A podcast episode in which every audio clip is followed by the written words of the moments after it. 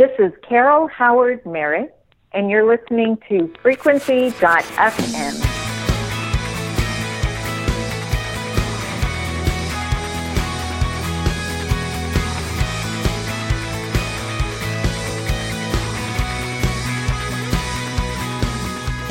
Hey, welcome back, everyone, to another Frequency Podcast episode. And we're live, 10 p.m. Atlantic time. And oh, what time is it in, in Pacific six, time? 6 p.m. Pacific. 6 Yeah. p.m. Pacific. Coast to coast with frequency. Yeah, There you whatever. go. I and right off the bat, Joe, I got to say we had four dumpings of snow. I'm not going to have a whole weather talk because we talk enough about the weather differences. But we had like 108 centimeters of snow, or you know, m- multiple feet of snow here. So we're just Yeah. digging out now. Yeah, we didn't get anything like that. Today, here, it was about 45 degrees. Uh, when I walked out of the building after work today, and I left work about 4, um, there was rain, sunshine, and snow all at the same time. Wow. Uh, so it's a little, let's call it schizophrenic weather-wise here. Uh, but I'll take that over, you know, mountains of snow. I'm not, I'm not into that stuff. Yeah, I think we're getting to the point where we're tired of it too. yeah, but I mean, that's what you get for living in the middle of the Atlantic Ocean during the wintertime. So, hey. Um, I do want to say also that, um, you know, congrats to those who are our Patreon um, supporters because they've actually listened to our interview ahead of time. Um, so if if folks uh, have not had a chance to go in and um, sign up to to support us financially, um, we we encourage you to do so. Uh, not just so that we can go buy stuff. The whole point is so that we can be equipped and empowered to to um, to have better content and tools to um, provide a better product and be able to get in front of people um, a lot quicker and a lot easier. And um, I mean, there's lots of reasons that um, we'd love to have the support, um, but there are incentives for doing so. And um, one of them is getting the uh, interviews sort of in raw format when we're done with them. Uh, I know Joe, you shared our uh, recent episode on there yesterday, I believe, right? Yep. Yeah. And um, I've engaged with, uh, I'm learning the tools on Patreon. I'm trying to figure those out. They're actually not that difficult, but, you know, I'm not 100% familiar. But I'm able to send messages to all the patrons and say, hey, you know, take a look at our, you know, look at our past, uh, you know, archive. And uh, if there's an interview there that you particularly enjoyed and you're interested in what it sounded like before we edited it, let us know. Assuming that we screen it first and make sure that it's it's appropriate to share. But you know, that's we want to engage with people who are part of the the patron list to say, you know, what, how can we best serve you? Um, how can we show our appreciation to you for um, your willingness to support us? You know, whether it's a buck or five, or I think uh, we've got a fifty dollar patron out there, but um, we'll have to figure out some way to, to thank him uh, on a more regular basis. But yeah, it's fun. It's kind of fun to be able to get creative about um, how we can support folks Yeah. as they support us. Yeah, I know you and I have talked, Joe. I mean, we've been doing this for over four years now, and um, actually, we've been doing this for longer than that in in other worlds um, with the Songwriters Cafe and all about worship back in the day, um, and it's actually encouraging as we've continued on and stayed with this and stayed the course and we do have a you know a dedicated following of listeners which we appreciate very much um, it's neat to actually look back and know that we can still interact and engage with anyone that we've ever uh, dealt with in the past um, so actually even yesterday uh, i was on twitter and i saw uh, wisdom moon has a church marketing twitter handle That's right. Yeah. so I um, connected on there.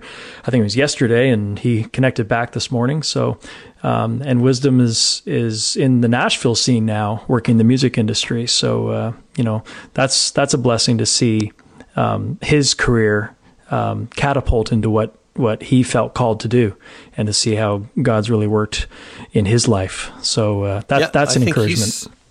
I think he celebrated like yesterday or today two years, the 2 year anniversary with Integrity. So that's pretty exciting. Yeah. I mean, it's also kind of crazy how quickly time flies. Uh, as uh, we look at the number of episodes we've done, and you know everything that has occurred. I'm looking at my son, who's going to be nine this year, and it freaks me out. But you know, but you know, I get that. My daughter will be 23 next month. Time needs to slow down. Well, wow, anyway, yeah, yeah, exactly. Well, and speaking of slowing down, I've got to pause for a second or my computer's going to die. My batteries, I'm on battery oh. power right now, so hang on just for a second. Do, do, do, do, do. Do, do, do, do, do, do, do, do. If you listen carefully, you can hear Dan shuffling around as he tries to plug in his computer. I know this is the reason that you tune into frequency, so you can hear little things like this. And uh, oh, here he is. He's putting his headphones back on. Look, it's Dan. And we have So I- power. yeah. And I don't think we're going to edit that. We're going to leave that in Did- because I know that's the quality audio that people are looking for. did, did you did you narrate that? I did. I narrated the whole thing. Yeah.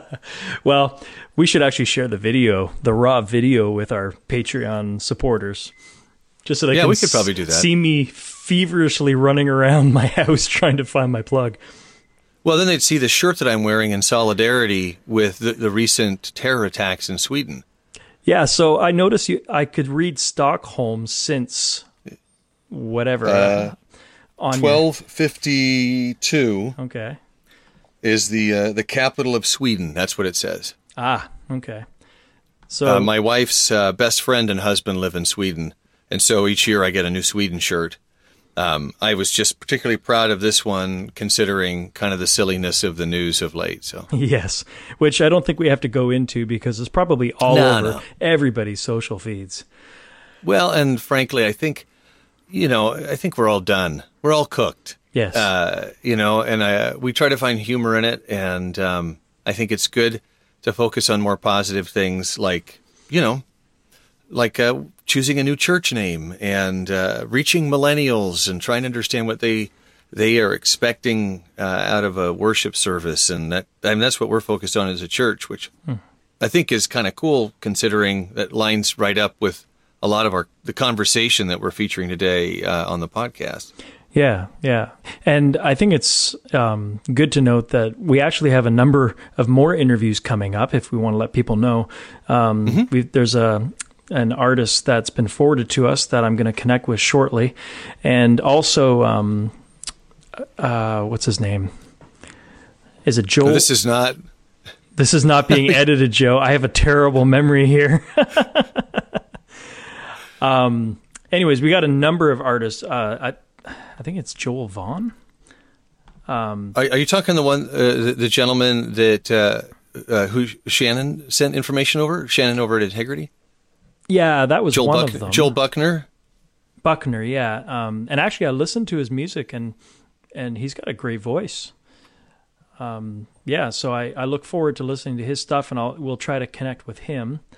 And um. Well, but the one I was talking about is um, Joel Vaughn, who's a an artist, the uh, signed artist out of California, um, with the Dream Label Group. Uh, Joel Vaughn, he's he's just a, a young guy, but he's he's more in the pop dance realm.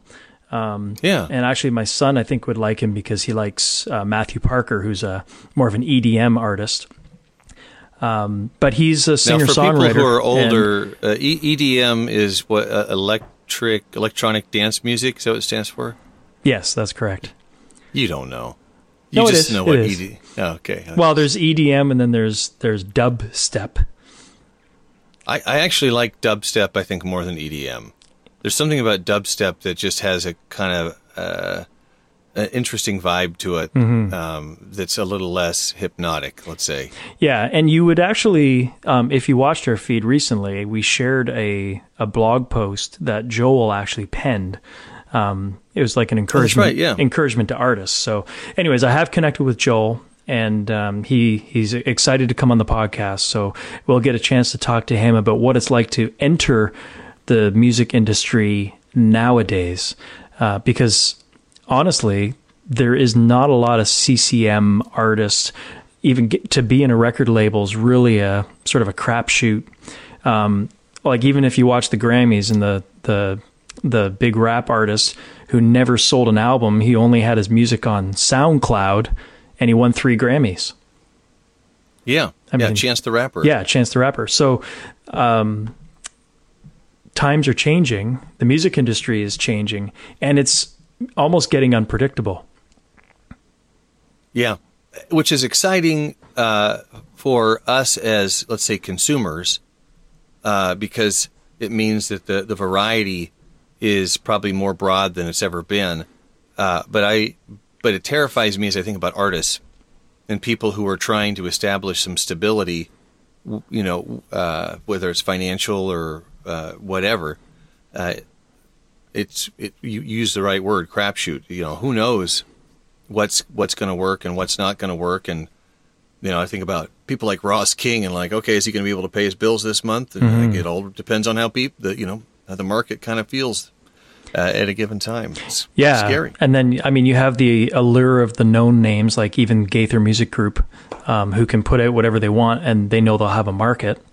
yeah But you know, there's other artists out there like Jackie Velasquez, Velasquez, Mm-hmm. sorry, who's making a comeback. Yeah So, you know, what's the motivation for that? Well, I'm bored. I've had my kids, you know, or if I run out of money, like I don't know the motivations of the artist. Maybe she was just encouraged enough to say, Hey, you know, that, that whole 80s, 90s vibes coming back. Now's your chance. Who knows? uh, maybe we should like see if we can talk to her Yeah, I think that'd be a good idea. Um, now, I will be honest. I found her pretentious back in the day. Oh when she was on listen. well when she was on the Dove Awards as a new artist of the year, I Yeah. I stuck my finger in my mouth like gag me with a spoon. I'm just being honest. Yeah, Um, yeah. You know, I I just found that it was just she was just very overdone as a person. I don't know if she was told to be that way or if that was just her. It, it was just sort of like really, you know. And then to have like a guy like Steven Curtis Chapman on the same broadcast, you know, with the humility and sort of the the Family Guy look, it was just there was such a contrast. yeah i get it So, but enough about my opinion. Yeah nobody really cares So, t- so today's episode uh, interview feature is with um, a father-daughter duo that you had a chance to talk to just before Christmas, actually. Uh, but just Yep. the way timing worked, um, we're not getting it out until now. But um, Rick Kirkpat- Rich Kirkpatrick um, is an author. But um, he's also doing uh, music with his daughter in the band called the Beautiful A Beautiful Liturgy. You almost got it yep good job What did I get wrong? Sorry. No, it's all right. Yeah, no, it's uh, yeah. Rich Kirkpatrick and his daughter is uh, Emily Joelle, um, and together they form a beautiful liturgy. Um, Rich has been around, you know, as a worship leader, um, and kind of a, a mentor to worship leaders and a blogger. Um, I had a chance to meet him uh, at the All About Worship retreat. Gosh, probably seven years ago. Kind of, I can't remember how long ago it's been, but it's been a while. And uh, he and I have maintained contact ever since. But um, he's kind of one of those movers and shakers, and um, he and I have way too much in common. Uh, so um, you'll hear that once Emily kind of has to go to work, which I think is uh, kind of a beautiful real life situation that occurs when you interview somebody. Um, he and I uh, probably talked for another forty-five minutes that you won't hear on the interview, and maybe the Patreons, the Patreon folks will, but. It just about all the things that we have in common, whether it's kids, ADD, um, leading worship. Um, anyway, I think it's a fun interview, and uh, I guess we could just shut up and let it speak for itself. All right, let's dive right into the interview with Joe Brookhouse and A Beautiful Liturgy.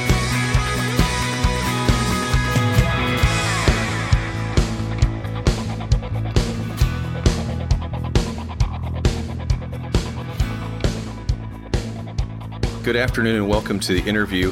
Uh, we're going to be joined today by a, a band called A Beautiful Liturgy, and I have uh, a, a connection with one of the members of the band, and we'll get into that in a little bit. But um, we're going to talk a little bit about um, their eponymous EP that was released earlier this year. Um, so, also obviously called A Beautiful Liturgy. We're going to talk about how that came together, talk about the collaborative process, and talk about uh, what liturgy is and uh, and maybe most importantly, what is intergenerational worship? So just kind of a heads up to the things we'll be talking about. So I want to welcome Emily Joelle and Rich Kirkpatrick, the two people who make up a beautiful liturgy. Welcome to the podcast today. Hi, it's an honor to be here. We're happy to be here. It's it's a nice. Uh, you're West Coast too, so we're not snowed in. no, but I had snow last week and the oh, week really? before. Yeah, Portland, Portland, we got snow um, up here. And for folks who don't know the West Coast, you don't get much snow up here. We get a half inch of snow. The city literally stops. People wow. don't go anywhere. People left their cars on the side of the road and walked home.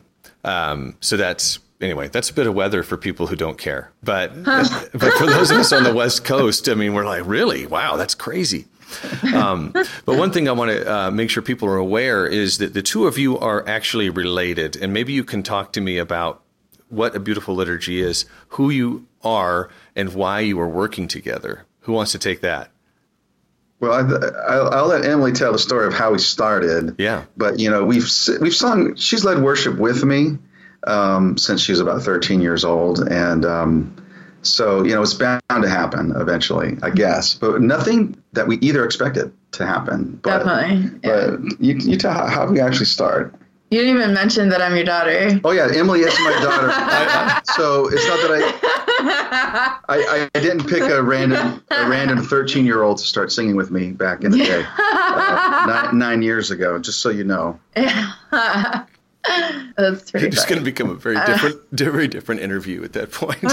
okay, so okay, um, yeah.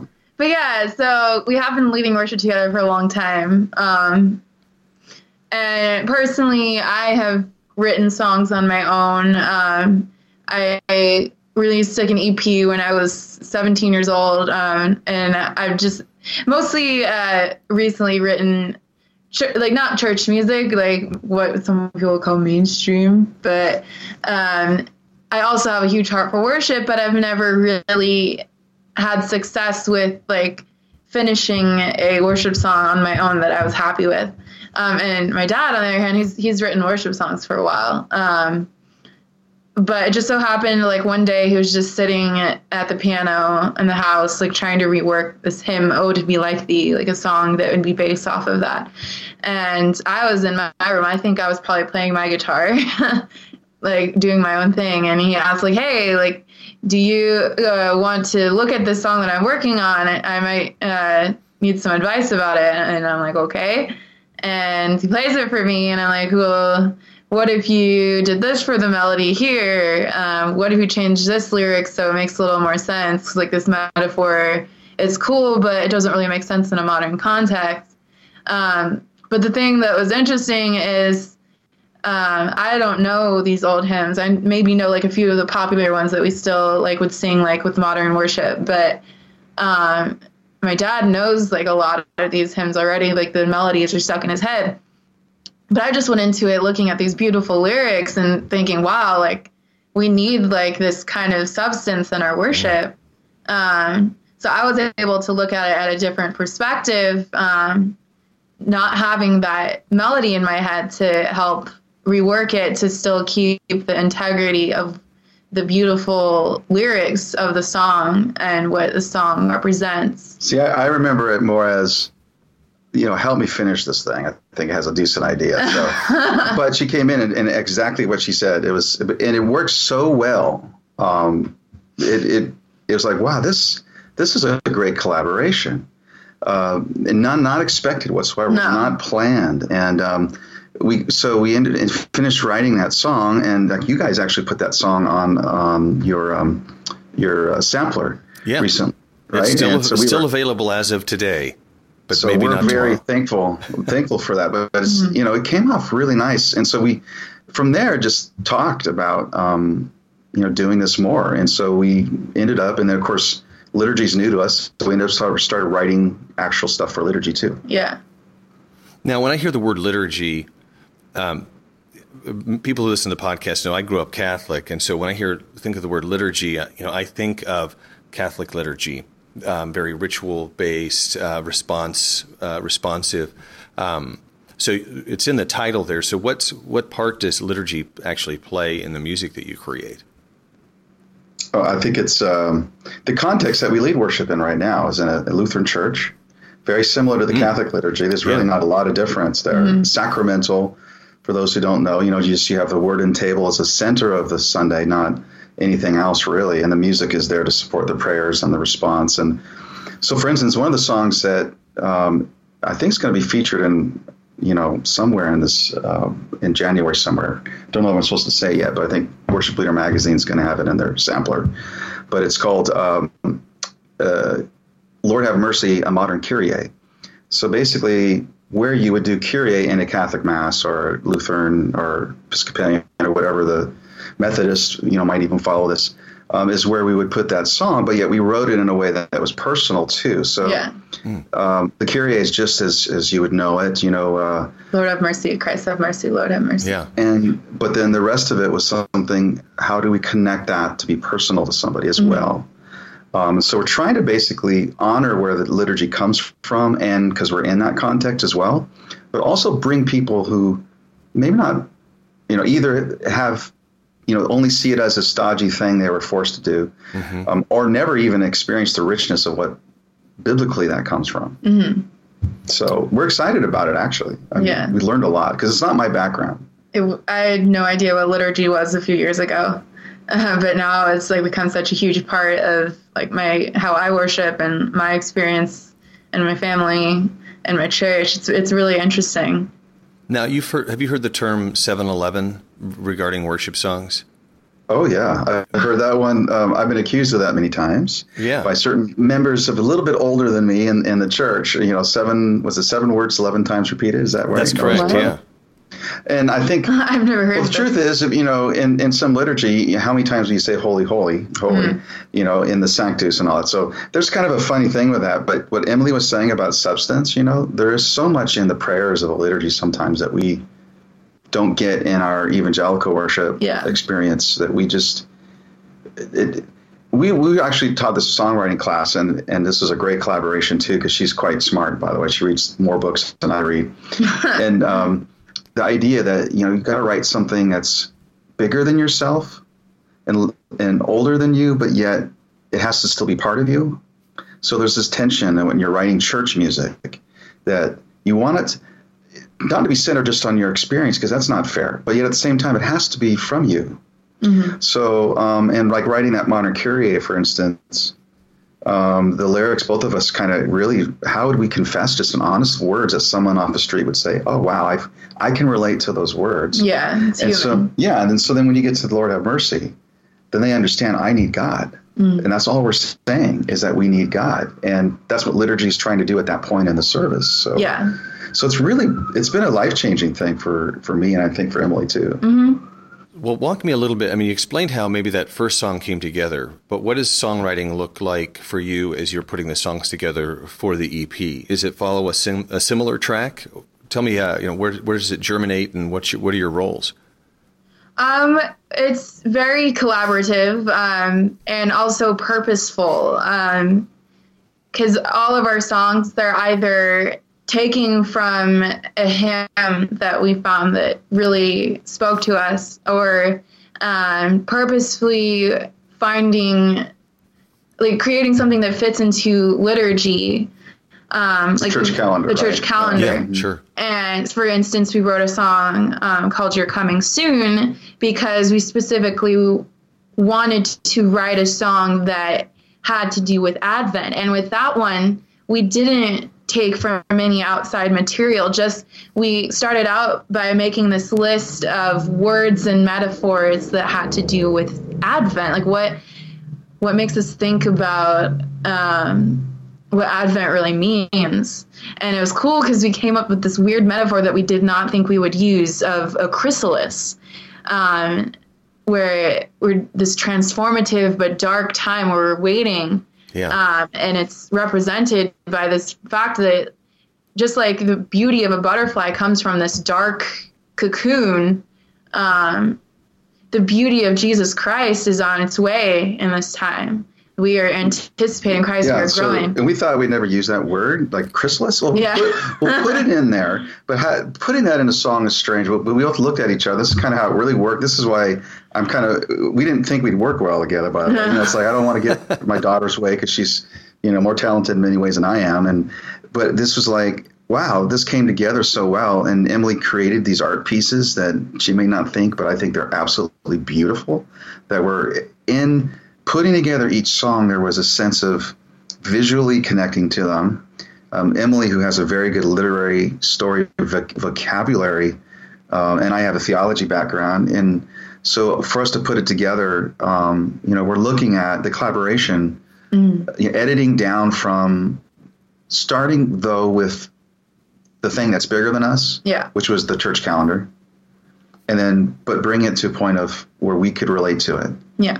So, and we helped each other edit what we were putting on the table to come up with, um, you know, like Chrysalis, you're coming soon, you know, because you could say you're coming soon seven, 11 times, like you mentioned. But, but how do you anchor that with something when a person gets to that, that course where they, they, their, their thoughts, you know, in it, and hopefully they listen to it 50 times, um, sing it 50 times later and still feel, you know, something more than just, you know, Yeah. what's the next chorus, you know, Yeah. the next new song Right. out there. Something that uh, is a little more substantial. That's the hope. You know, when we talk, not to, to bring it back to that 7 Eleven piece, but as we talk about liturgy and the, and the repetitive nature, uh, like uh, the Taizé community, for folks who are aware of what that is, the, the intention is that um, in that repetition, you are worshiping and you're reflecting and, you're, and you stop thinking about what, what are the notes, what are the next words, and you are, um, you're experiencing that. And with the richness of the hymns, you can get caught up in uh, even with wonderful theology. You can get caught up in am I singing the am I singing it right and what's the next word? I know when I lead worship with a hymn, I'm like I, I, I don't memorize those lyrics, man. I'm I'm Yeah. staring at my sheet going, okay, C minor six with a flat five. I don't know what that chord is. I'll play See, the bass note. Move ahead. I don't. I think there's a problem when we try to make music be a theological vehicle solely. I think it's story vehicle, mm-hmm. and this is our problem with our Western faith in general. Is that we value the word so much that one of my pastors even said this that our pews are in the rows of a book. You mm-hmm. know that we're so much into you know the word itself, the actual words, that we forget the story that the words make up of. Mm-hmm. Forest words for the trees part. kind of uh, a situation. Yeah, forest for the trees. And so part of our writing, I think, one thing that we really do see eye to eye on is story. What is the arc? Mm-hmm. So Advent, if you don't understand the word chrysalis, but then you feel the darkness of the song, and then you long for Jesus to come into your life in some way, that is valid prayer. And that's maybe all we could expect, you know, in a four minute period of time Yeah. of contemplation, Yeah. which, you know, in our, our culture, we don't understand that. Uh, No. and I think that's kind of where, you know, a lot of groups that do older music as far as reworking, you know, they're looking to preserve theology. Well, I want to preserve the story of that. And that's where like someone like Isaac Watts, his story, by the way, is awesome. Or, you know, a young 26 year old, his dad says, just keep doing it, you know, and we get joy to the world. We get God, our help in ages past. Uh, and um, which Emily knows some of those. She knows, she knows those. She knows joy of the world. Yeah. oh, what a joy of the world? at least the words he wrote on that one. yes.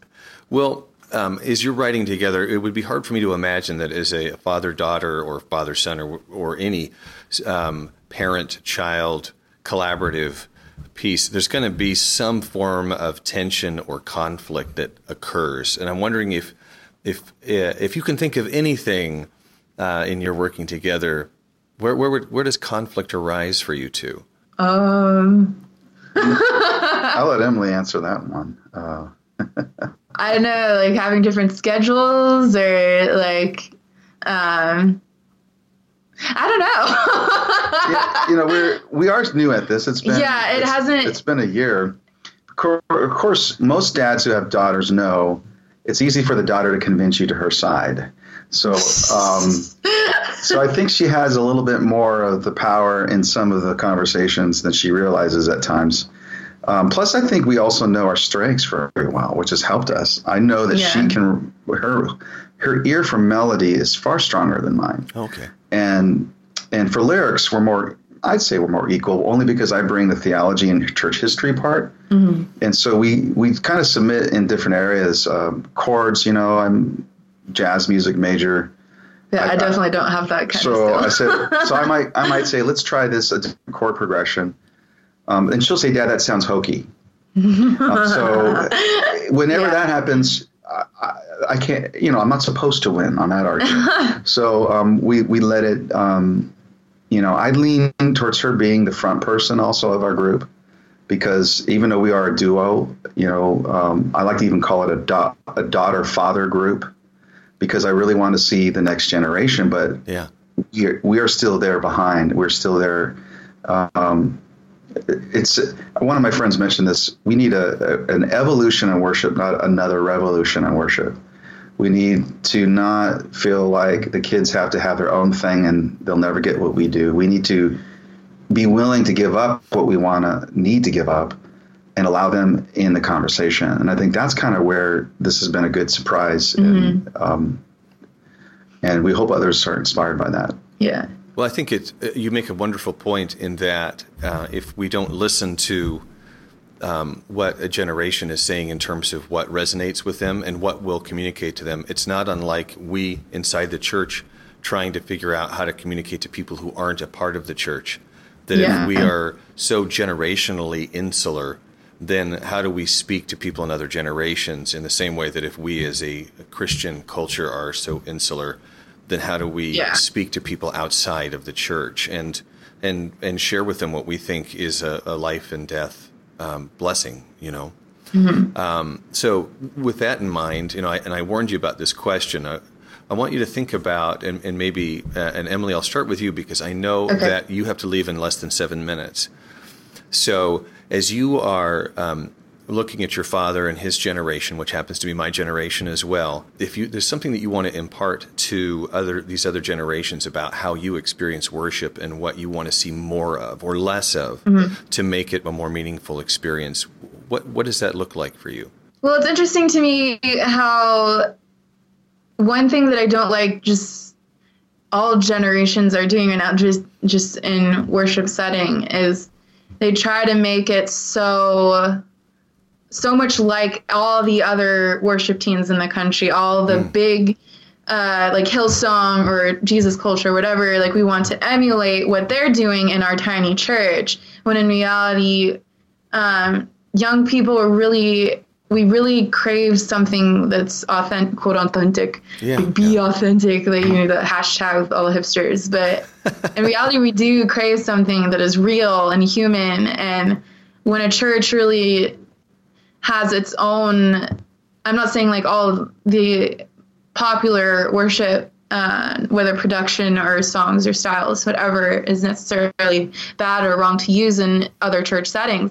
But there comes a point where a real a real like the best worship experience is with your family uh, when you really feel like you're part of something that's just not only part of this big collective church, but your group that you're with right now on something that's authentic to like the prayers are authentic to you guys, like in that church, not trying so hard to look flashy like we are this huge fancy place that we're trying to attract people, but really just authentically connecting in fellowship with each other. The way you present that are, is your concern that generations are looking at you um, as a millennial generation and saying all you care about is flash and yeah. Um, but what yeah. you're saying is you want substance and you want authenticity mm-hmm. in whatever form that takes. Yeah, yeah, definitely. And it's it's hard because I've had people that I grew up like in youth group with that left the church. Yeah, and they they just couldn't take it anymore. It's it's um, and it's really hard because they like they can see past that. They can see past I mean, there's good intentions with all the stuff that we do, but we have to take a step back and see like we we want to be able to reach people on a personal level, not just get their uh, them in the seats at church. Right. Um, so I think I don't know. I think it's really important to have a balance of those things. Yeah, I would agree with that. Rich, what are your Yeah. thoughts on that? You speaking to millennials about what uh, our generation, how we experience worship, and what's important to us. I think it's time to give up the youth group model as church. And meaning that, you know, back, you know, in the seeker sensitive movement, it basically was take the youth group out of the church because it works better. Well, then once they got older, then let's, the next kids coming up, which is probably our age, you know, it's like, okay. So we had 50 years of the youth group and we've taken generations apart. Um, when I think, Yeah. you know, the kids say, you know, dad, be who you are, dad. Um, you know, don't, you know, um, and I think what we're trying to do, you know, uh, I visited one, Emily and I stopped in on one mega church, local, well known church, and saw one of their extension campuses. And everybody there was my age and yours, right? Not Emily's. Everyone on the platform was her age, all dressed the same, singing music that no one there really, you know, was into Yeah. but it looked like what you would expect modern worship to look like. But the mm-hmm. people, but the church members who I know this little town, Yeah. not to mention it, that there's enough musicians sitting in the 600 people there in this one campus that they could put together three or four musicians and not have to hire in a band that looks like it. And see, this is the thing I think that I agree with Emily and and and I don't. I want to see my kids have an 18 year old. I want to see them, you know, have authentic faith too, because you know yes, grandchildren are on the docket, I hope, anyway. And, you know, this is part of what faith's about, something we pass on. Yeah. And I think we, we look to um, music as a throwaway thing. And one of the things Emily and I looked at each other at and, and talked about was we want this to last somehow. Yeah. So why not print it on vinyl? You know, uh, why not, you know, why not uh, make art pieces for it? Why not look at this as not just a quick business thing that is going to quickly take off, but relationships that we get to build with people Yeah. over time. Right. And if it and if it serves the local church, if it serves people, you know, the songs we write, you know, I found out that a lot of the churches, you know, smaller, they like our songs, but they need piano parts written out. So I'm brushing off my finale skills. I'm writing some piano parts so that they can give it and they can have their multi generational worship team Yeah. sound like we play them, but yet they're players doing them. Yeah. Yeah. And so those are things that relationships are teaching us. And, and like, like Emily said, authenticity is a is not just what comes out naturally, though. It's what you have to intentionally Yeah. want to be um, as well. So I think quality is still important. Oh yeah. And I think her generation would say, I want it authentic, but don't suck. See, she laughs. That's the that's the quote of the episode right there. Authentic but don't suck. Yeah.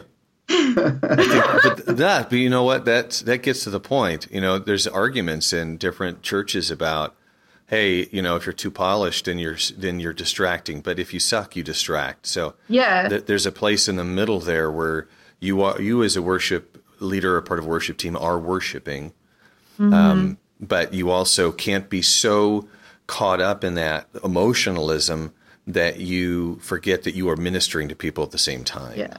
Yeah. Now, Emily, you have to leave. It's, it's 10 after right now. Yeah.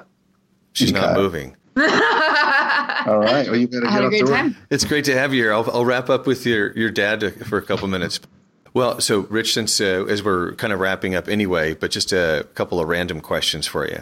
As an artist, because I know that you you're not just singer songwriter. You know, you you have other artistic interests. Um, you've written um, the Six Hats of the Worship Leader book. I want to make sure people are aware of that's that I think has been really well received by people. But um, what uh, what pushes you as an artist to continue to innovate and to explore new areas without becoming um, stale? I think part of it comes from some of us are just meant to be creators, content creators, or whatever words come out for the modern business world, you know. Um, Yeah. And it energizes me to uh, write. Um, I've been writing a blog since 2005, Yeah. which is ancient in blogging years. Yes, it is. Um, yeah. It is, and um, and out of that, now I'm writing, you know, um, you know, professionally. And one of, of course, one of the sites I love to write for is uh, ShareFaith.com. Yeah. My friends there, and and you know, they have far more followers than I have, and it's really great to talk about worship. So part of the what drives me to create has more to do with uh, the mission of changing lives than it does just the the platform of it.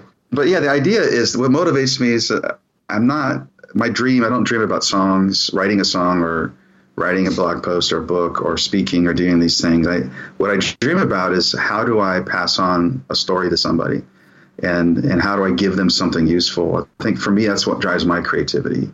It's a little different, you know, because I have friends, you know, you know, they're percussionists and they dream about percussion. Mm. And I think it's beautiful. I think it's beautiful because those are the guys I want to play on my projects. And yeah. you know, but I'm the kind of person who you know really um, when I was thinking about refocusing for this next year, I realized you know it looks like I do a few things, but what is that one thing that does get me up out of bed and want you know I sit at the computer and write or work with Emily to write some more music, uh, and it really is. Um, the relationships and the local church. You know, that's really my calling. My calling is to to be someone who innovates for the local church and um, is useful in, in a way that helps the local church. Yeah. And that can't happen but through relationships too. So. No, I love to hear that. Last question for you, and I didn't uh, I didn't set you up for this at all. So, guilty pleasure. what uh, what's something that you enjoy, secular, religious? I don't care whether it's a, a music, movie, book, TV. That if people were aware of it, they might disown you. Well, the coffee one is too common. But I am a, you know, so we can talk about that for a second. But, you know, like I have a new coffee machine behind me that's going to be unboxed soon. Um, but I would say um, I love sci fi, I love Star Trek. And I like Star Wars, so I made everybody mad at me right now.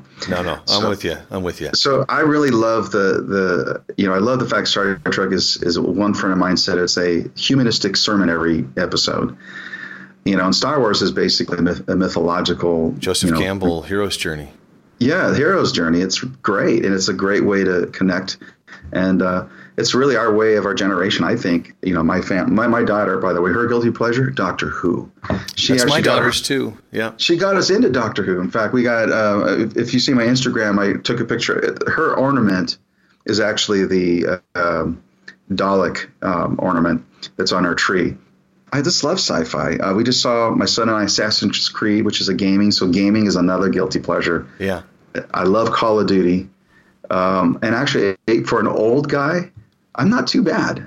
You know, I'm not like at the top of the pack for sure. No way, but I'm definitely you know I'll uh, um, harm some uh, young people on there uh, gleefully from time to time. That's excellent. See, I'm a lousy gamer. I used to play a lot, and um, uh, as my son gets older, because he's only eight now and he's getting more into games, I'm going to have to sharpen my skills because I don't oh, last. I don't last. Yeah. eight is a perfect age too. That's got to be fun. Uh, it's um, it's amazing.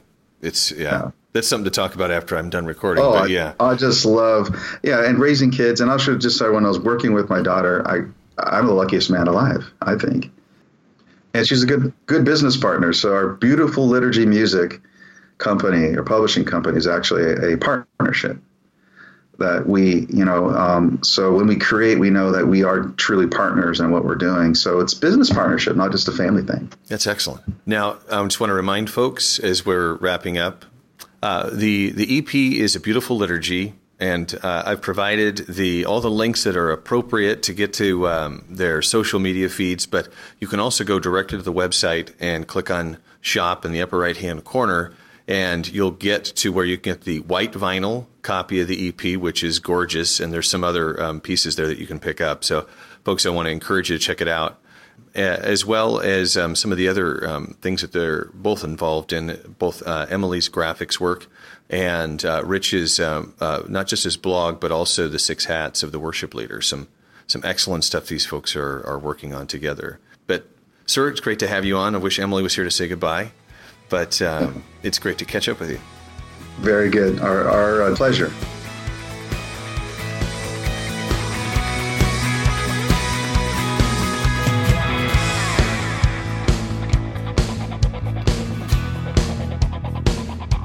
You want to start talking, or you want me to start talking? uh, whose turn is it, Joe? Uh, I don't know. I think it. I I don't know. Um. Anyway, well, well, tell me what you thought of the interview. We're back. We're back, and I thought it was a good interview. I I um. It sounds like you're going to couch that with something. You like, it's all right, Joe. Come on. however, no, there's no butter. However, all I was going to say is uh, Emily's energy was apparent. Oh yeah, yeah. Uh, her her laugh was deliberate and contagious. Yes, it was, yeah. Um, and uh, I think that there was a good dynamic there because I think uh, Rich on his own is very stoic and very, um, you know, deliberate. You know, he's he's used to giving talks and going to conferences, so. Um, having her in there injected a bit of that energy that he's like, "Whoa, wait a second, I got to let Emily talk now." No, I, I really, um, it's kind of interesting. You know, when I prepare for some interviews, I'm not necessarily certain where it's going to go. Sometimes I very deliberately guide it, and other times it just kind of goes. But um, hearing what Emily had to say about what it means to her, what worship means to her, um, what's important, what's not important, I think it's really useful. Uh, one, we should we need to ask the question, and two, we actually have to listen to the answer, and um, to hear mm-hmm. that it's not as different between the two as one might think, but maybe we tend to project onto other people um, our assumptions and we maybe don't even bother to ask the questions because we think we already have the answer. At least that's one of the things that I took out of that. Yeah. There was one thing I took, we'll probably share a graphic about it, was the, the one quote that he mentioned sort of just on yeah. the fly was that we need, and I think he was yeah. quoting somebody else, but uh, we, we need an evolution of worship, not a revolution of worship. So talking uh, cross generational generationally with worship and not sort of segregating oh youth people down the hall, you know, adults upstairs, where he's saying how do we how do we function as a body in liturgy in worship together? You know, it's funny. Uh, you know, for uh, we go up all day on this, but it, when I think about um, my involvement in my congregation or you know the different congregations I've been in, you know, there's always a question about well, how do we get the youth involved? You know, and I think you know, there's a tendency to oversimplify what people in in the younger generations want want to experience. But it always seems to be, and that's I think that's that paradigm that we've been living in that Rich is talking about, a focus on well, how do you know?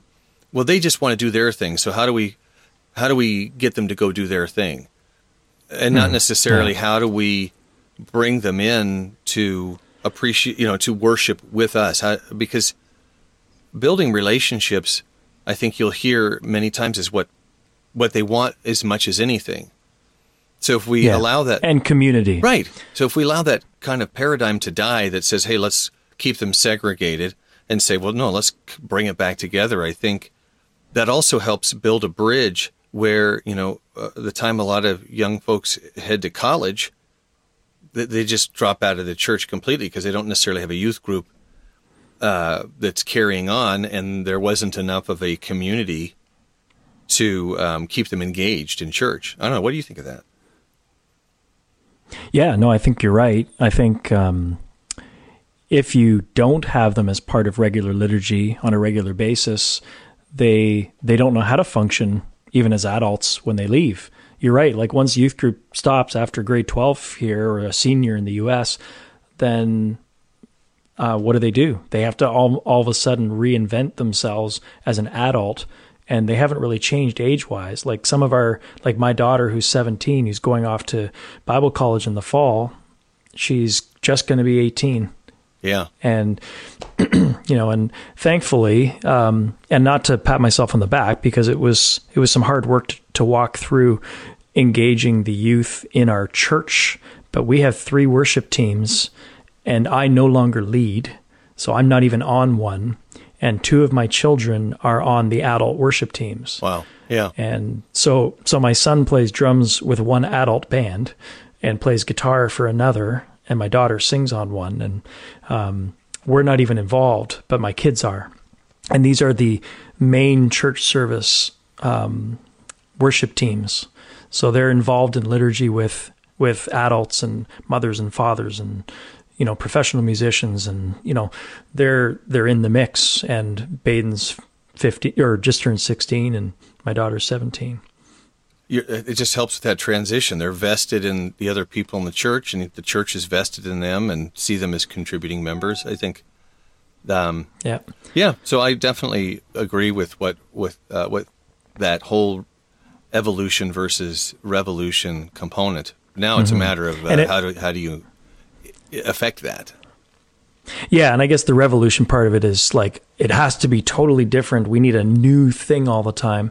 I know that's a big issue in churches right now. Yeah. I read another article about how, you know, the celebrity worship pastor is usually a washed out CCM artist in some church in, you know, Nashville or Brentwood or whatever. Um, Brentwood is Nashville, I realize. Yeah, yeah. Um, or Georgia or Florida or wherever. And they have to pump out new songs in a sort of a presentation way, in a performance way. So there, there's always new songs coming out to try to stay hip when the church just wants to sing congregationally. So there's still a sort of dichotomy going on. And, you know, and again, like, I mean, we could go off all day about the different types of ministries that are out there right now. Some that I think are spectacular. Shane and Shane would be one yeah. of them just out to serve the church. Um, not really pretentious in any way. Um, good reach, get others involved.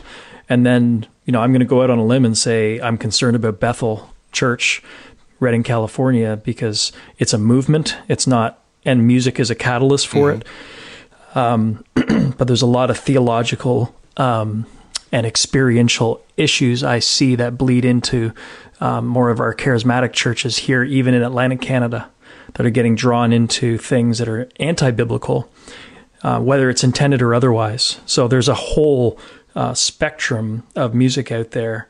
And unfortunately, it makes money and it looks sexy, and it you got uh, you know quote unquote you know good looking, highly gifted people at the front end, but the back end I feel has some flaws to it. So um, I'm concerned and I'm encouraged all at the same time, if that makes sense. It does. I think that that could be a, a, an episode by itself with absolutely no uh, with no guests on it. Just talking about emotionalism uh, in worship, something that I think we all tend to be susceptible to. You know, the difference between head and heart and where those two meet mm-hmm. um, to create the right worship service. Even talking about yeah.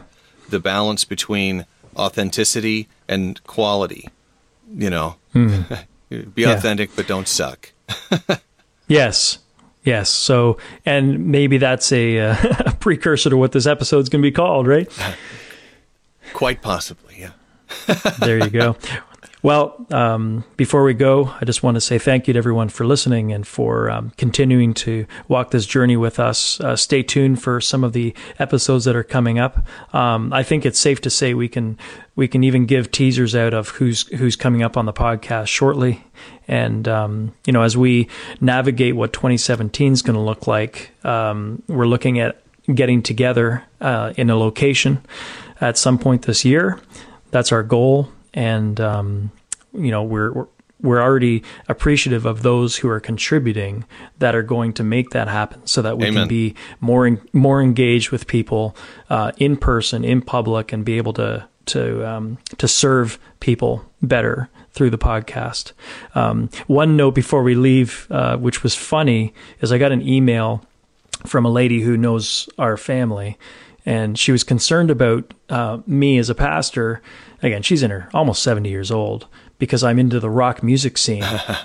and she was really concerned about, uh, you know, my influence and what that means and, and the evils of rock and roll and stuff like that.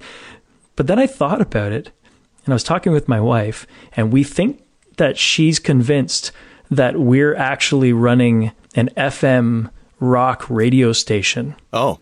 Because our because our name is frequency.fm I think she thinks that I'm in like a secular radio station as a DJ. I, I get that, sure.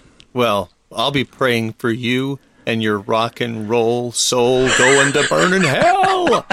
it, it, it did bring back memories of of you know burning CDs and like I didn't even grow up in that. I grew up in Secularville for 17 years, so I know all those rock tunes. right, right. That's awesome.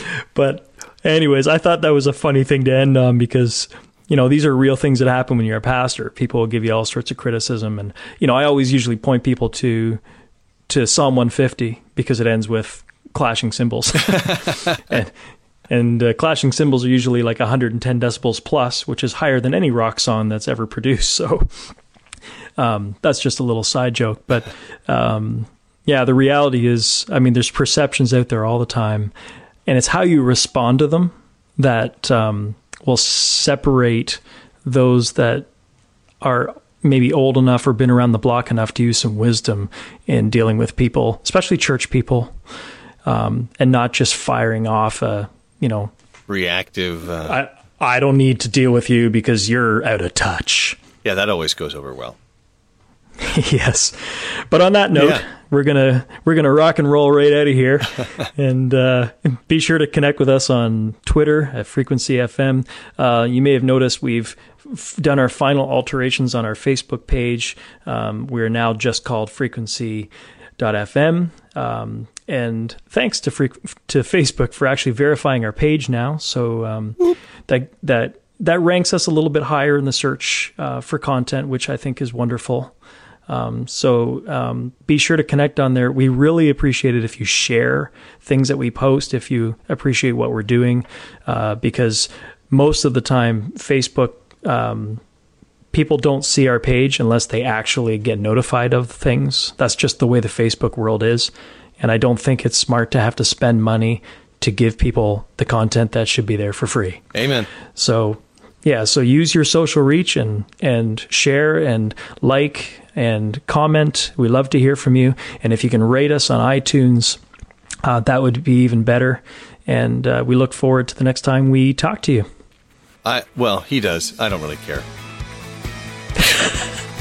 Have a good night, people. We still love you, Joe. Thanks. Have a good night. Take care, y'all.